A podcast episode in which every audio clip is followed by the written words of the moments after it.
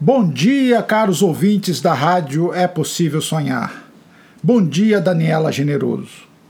Hoje o Grupo Voluntários do Bem falará sobre causa animal, proteção dos animais em geral e dos pets em particular. Elaborei um questionário com seis perguntas, tendo como tema central a causa animal. Eis as seis perguntas. O que você acha dos atuais direitos de proteção dos animais em geral e dos pets em particular? Estão razoavelmente protegidos? Sim ou não e por quê? Você acredita que o trabalho das pessoas com os animais pode ajudar a resolver e ou minimizar certos problemas? Exemplificando, acha válida a construção de canis e ou gatis em presídios para a ressocialização de presos ou contato de animais utilizados como técnica terapêutica para as pessoas com necessidades especiais? Sim ou não e por quê? Você já realizou algum trabalho de proteção e ajuda a animais? Comente. Como se sentiu? Houve alguma experiência marcante? Cite nome, telefone ou endereço de alguma instituição que, no seu julgamento, é eficiente na ajuda aos animais abandonados. Você teria alguma sugestão de como minimizar o problema dos animais abandonados? Explicite. Você acha a polícia de proteção ambiental eficiente?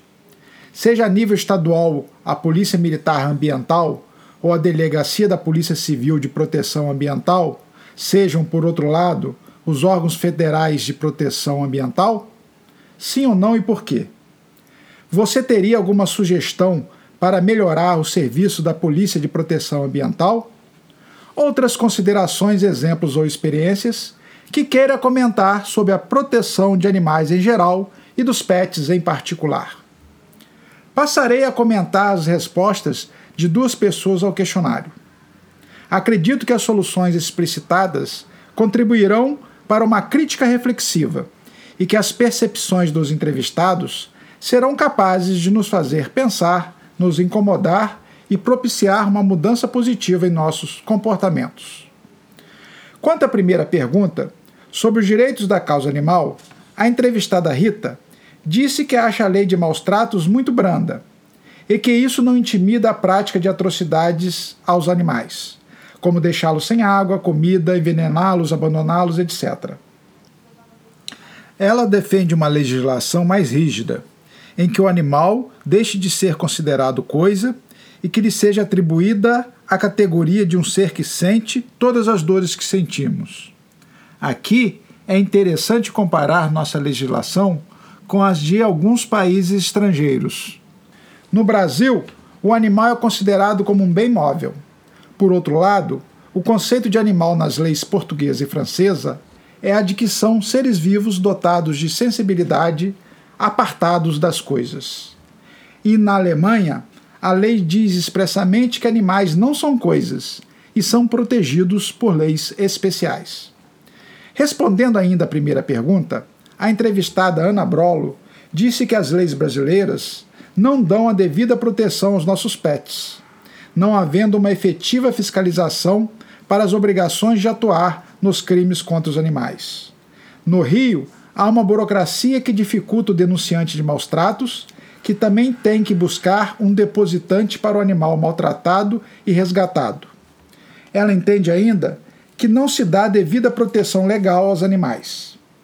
Em resposta à segunda pergunta, sobre o trabalho de pessoas com animais, Rita disse que muitos animais só se tornam agressivos pela situação caótica em que estavam vivendo, como o caso dos animais da Casa do Terror, que, abandonados em quartos sem comida e água, praticaram canibalismo para sobreviver. Contudo, quando foram colocados numa ONG tratados, puderam modificar de forma significativa os seus comportamentos, tornando-se menos agressivos. Rita tem restrições quanto ao projeto de canis e gatis em presídios, em razão da segurança dos animais em casos de motim, incêndio, etc. Acredita no uso terapêutico dos animais para o tratamento de certas doenças, depressão e solidão, mas desde que devidamente supervisionados para evitar o abuso na utilização desses bichinhos. Já entrevistada Ana Brolo disse que o canil e gatis em presídios seria um gol de placa, solucionando dois problemas atuais, que seriam o abandono de animais e a oportunidade de emprego aos presos no mercado em ascensão, que é o cuidado de pets. Acredita que a sociedade deve tomar consciência da necessidade de cuidar dos seus pets e cita o exemplo da Holanda, que através do processo CED, capturar, esterilizar e devolver, zerou os animais de rua e estimulou a adoção. Respondendo à terceira pergunta, se já realizou algum trabalho na causa animal, Rita disse que não participou ainda de trabalhos voluntários, mas ajuda diversas ONGs, abrigos e resgatistas.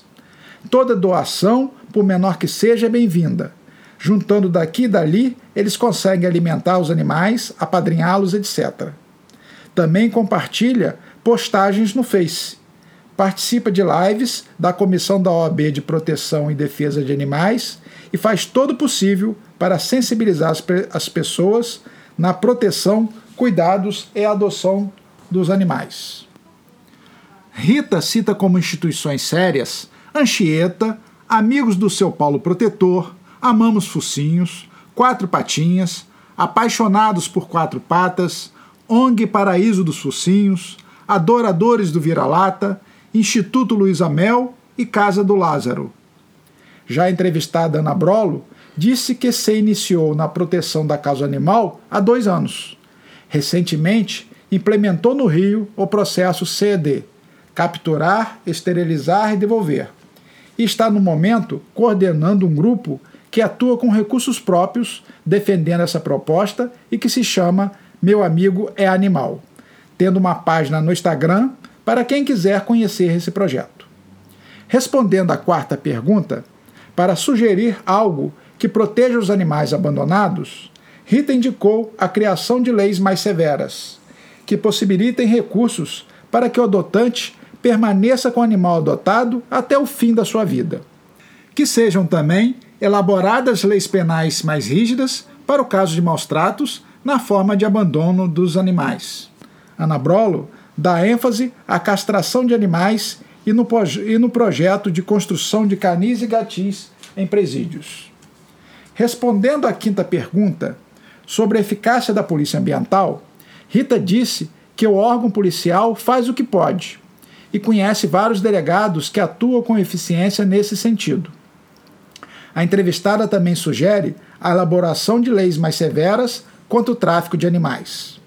Ana Brolo disse que acredita que a polícia ambiental ainda não seja eficiente em razão do pouco efetivo.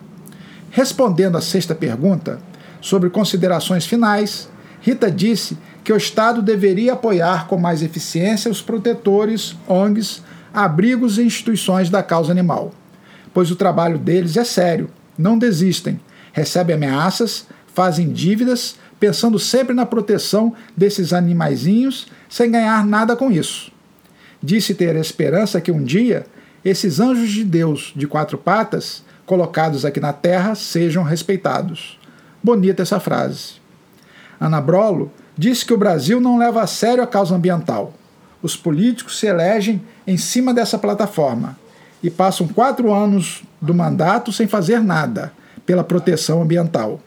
E nas vésperas da eleição apresentam soluções maravilhosas e miraculosas que não saem do papel. Simples promessas. Precisamos mudar esse quadro para um comportamento sério e efetivo da causa animal. Já obtivemos excelentes respostas dos entrevistados, que já nos fazem pensar em muita coisa para melhorar a causa do cuidado aos animais em geral e aos pets em particular.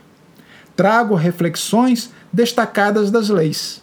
Eis que, certamente, sem dúvida alguma, as normas legislativas são de extrema importância para o avanço dessa causa animal, deliberando e aperfeiçoando seus aspectos penais, administrativos e indenizatórios, tornando-as mais eficientes e intimidatórias, de modo a dar proteção integral aos queridos bichinhos.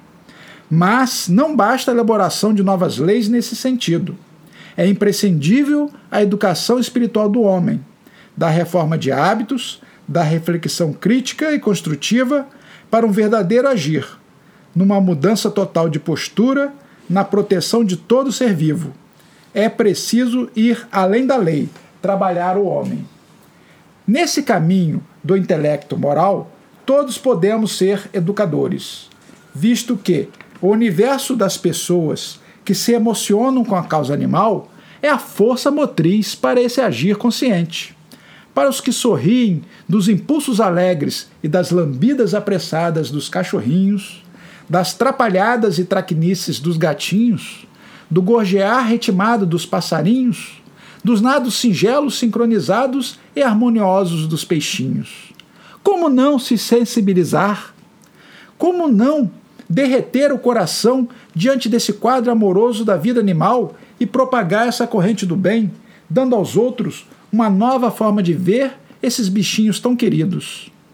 Uma técnica que pode ser feita é a da comunicação não violenta, de Marshall Rosenberg, que apresento como sugestão para aqueles que querem implementar a educação espiritual em prol dos animais, sensibilizando a si mesmo e aos outros em torno dessa bandeira ideal. Essa técnica utiliza quatro premissas: observação, sentimento, necessidade e pedido.